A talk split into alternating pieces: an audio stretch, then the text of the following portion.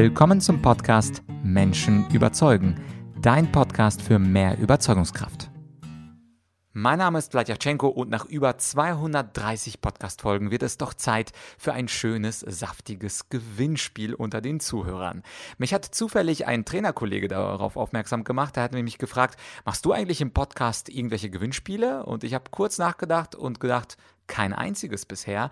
Und genau deswegen mache ich dieses Gewinnspiel extrem fett. Was du gewinnen kannst, ist mein Premium-Produkt und zwar meine Masterclass Online. Das ist eine Sammlung, eine Online-Bibliothek von meinen gesamten 33 Online-Kursen.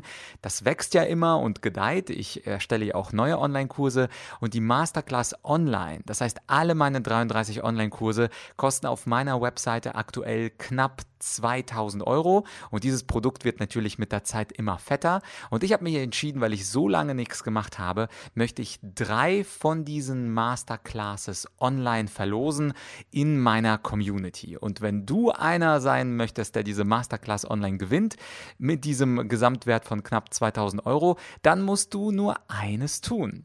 Du musst dir mein Buch holen, Weiße Rhetorik und anschließend bis zum 30. April 2021 2021. Also hast du sozusagen circa 10, 11 Tage Zeit, bis zum 30. April eine Rezension schreiben bei Amazon und mir an die äh, E-Mail-Adresse podcast.argumentorik.com anschließend dann ein Screenshot von deiner Amazon-Bewertung zusenden. Damit nimmst du dann automatisch am Gewinnspiel teil. Und natürlich würde ich mich über eine schöne 5-Sterne-Bewertung bei Amazon freuen zum Weiße Rhetorik-Buch. Vielleicht hast du es ja schon bestellt. Dann kannst du natürlich dennoch teilnehmen an diesem Gewinnspiel. Es geht ja in diesem Fall um die Rezension. Und wenn du mir eine Rezension schreibst mit einem Screenshot, dann nimmst du automatisch an diesem Gewinnspiel teil. Und in meiner gesamten Community verlose ich eben drei von diesen Masterclasses online. Nur zur Info, das sind 85 Stunden Videomaterial und da sind alle Kurse drin. Schlagfertigkeit, Präsentieren mit PowerPoint, schwarze Rhetorik, Argumentieren lernen, Storytelling, Rhetorik 1, Rhetorik 2.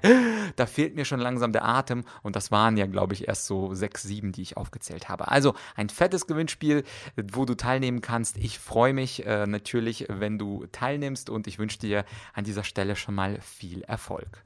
Ja, und das war ein kurzes Vorwort zu dem Erscheinen jetzt, wo man das also auf Amazon auch zum Bestellen kaufen kann. Und an dieser Stelle wollte ich die Podcast-Folge aber dennoch etwas auch mit weißer Rhetorik füllen. Und zwar möchte ich sprechen über das sogenannte übertrumpfende Zuhören. Und das ist die zweite Säule der weißen Rhetorik. Ich habe ja in der letzten äh, Solo-Folge über die Argumentation gesprochen, darüber, dass äh, Argumente sexier sind. Und heute geht es um das Thema Zuhören. Und zwar unterscheide ich grundsätzlich zwischen dem äh, verstehenden Zuhören, das ist also das gute Zuhören, und dem antwortsüchtigen Zuhören. Und das ist das schlechte Zuhören. Und dieses antwortsüchtige Zuhören hat seinerseits insgesamt sechs Zuhörstufen. Und heute möchte ich dir etwas erzählen über das sogenannte übertrumpfende Zuhören. Und das hier, was jetzt folgt, ist ein Ausschnitt aus meinem neuen Buch Weiße Rhetorik. Und äh, das ist, wie gesagt, ein zweiter kleiner Vorgeschmack, was dich im Buch erwartet. Also, Zitat aus dem Buch.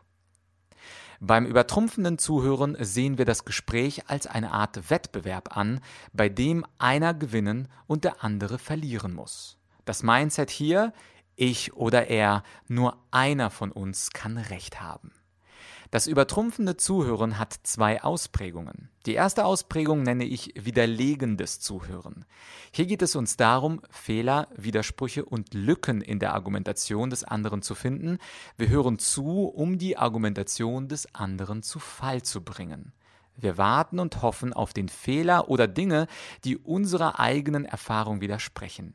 Und wenn der vermeintliche Fehler kommt, so stellen wir diesen triumphierend fest, als hätte der andere nichts anderes gesagt. In der dunklen Rhetorik nennt man das Vorgehen, indem man nur den schwachen Punkt des Gegenübers aufgreift, um ihn zu diskreditieren, das sogenannte Strohmann-Argument. Doch sind nicht alle widerlegenen Zuhörer böse Manipulanten. Es gibt ganz einfach viele Menschen, die das ganze Leben als einen Wettbewerb sehen und dem anderen unter keinen Umständen Recht geben wollen. Wenn du dich fragst, ob du dazugehörst, dann stelle dir die folgende Frage. Wie oft fängst du, wenn jemand, äh, wenn du jemandem eine Zeit lang zugehört hast, deine Sätze mit einem Aber an? Aus meinen Seminaren und Coachings weiß ich, dass unter zehn Teilnehmern immer mindestens zwei bis drei solcher Kandidaten dabei sind. Was aber tun, wenn du selbst ein notorischer Abersager bist? Im Grunde hilft wie bei den meisten anderen Dingen zuerst die Selbsterkenntnis, dass deine Antworten ständig mit einem Aber beginnen.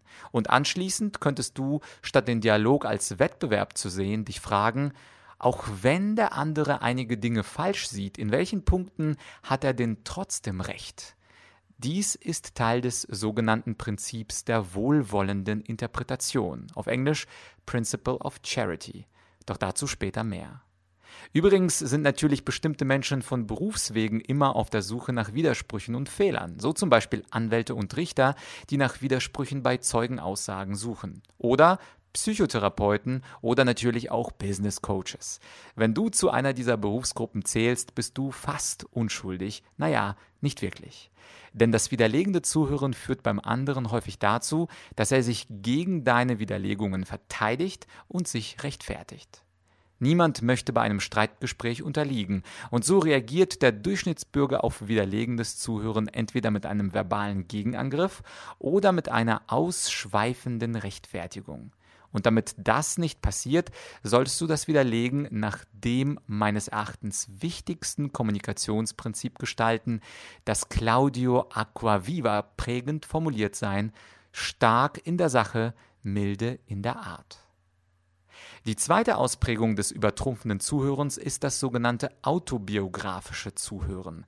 Hier geht es darum, den anderen nicht auf logischer Ebene zu übertrumpfen durch das Finden eines Fehlers oder Widerspruchs, sondern ihn auf der persönlichen Ebene durch eine noch auffallendere Geschichte zu übertreffen. Ich kann mich noch gut daran erinnern, wie meine 65-jährige Oma draußen vor ihrem Plattenbau in der Ukraine mit ihren beiden gleichaltrigen Freundinnen in einer Reihe auf einer alten grünen Bank aus Zeiten der Sowjetunion saß und anfing, über ihre aktuellen Schmerzen zu klagen. Was anschließend passierte, war mir damals mit sieben Jahren absolut klar. Die linke Freundin hat sie mit einer noch größeren Krankheit übertrumpft. Und selbstverständlich hat anschließend die rechte Freundin eine absolute medizinische Horrorstory ausgepackt. Am nächsten Tag war jeweils jemand anders die Wehwehchen-Gewinnerin aus der Oma-Gang. Aber das Prinzip ist einfach. Ich möchte die beste Geschichte erzählen, die entweder das größte Mitleid, die größte Bewunderung, die größte Angst oder eine andere starke Emotion auf sich zieht. Natürlich spielen dieses Spielchen nicht nur sowjetische Omas, sondern auch Kinder und auch Erwachsene, die einander damit beeindrucken wollen, was ihnen so Außergewöhnliches passiert ist. Und nochmal, Ziel des autobiografischen und des widerlegenden Zuhörens ist es, das Gespräch zu gewinnen. Deshalb versucht man, schlauer oder interessanter zu sein als der andere, ein größerer Glückspilz oder ein größerer Pechvogel. Hauptsache gewinnen. Obwohl wir immerhin schon auf der vierten Zuhörstufe sind, möchte ich dennoch kurz daran erinnern, dass wir immer noch beim antwortsüchtigen Zuhören sind, Stufen 1 bis 6. Es geht auch bei dieser Stufe nicht darum, den anderen zu verstehen, sondern uns selbst und unser großes Ego in einem Gespräch in den Mittelpunkt zu rücken. Und wo wir schon beim Ego angekommen sind, wird es natürlich Zeit für die nächste Stufe des egoistischen Zuhörens. Ja, das war also der Ausschnitt aus dem Buch Weiße Rhetorik, die zweite Säule. Und anschließend geht es dann mit dem egoistischen Zuhören weiter. Und äh, wenn du denkst, das klingt doch gar nicht so schlecht, Vlad, da will ich mehr drüber erzählen. Diese Zuhörstufen, diese zehn Stück, sowie auch die erste Säule richtig argumentieren und die dritte Säule, da wo ich dann die 33 wichtigsten Fragetypen vorstelle. Das alles findest du in meinem neuen Buch Weiße Rhetorik. Hol's dir, falls du es schon geholt hast, bei Amazon, äh, dann äh, schicke mir gerne einen Screenshot deiner Rezension und so nimmst du teil an dem Gewinnspiel, was bis zum 30. April April 2021 läuft.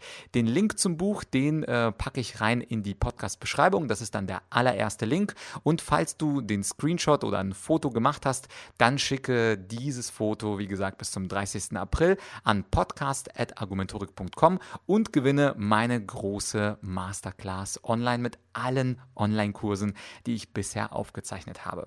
Ich hoffe, das war spannend für dich. Es geht in ein paar Tagen weiter mit einer Interviewfolge und anschließend in der nächsten Solo-Folge circa in 10 bis 15 Tagen. Da geht es dann äh, zu Ende mit der weißen Rhetorik und zwar da geht es um die dritte Säule, um das bessere Fragen stellen. An dieser Stelle sage ich danke, dass du bis hierhin gehört hast.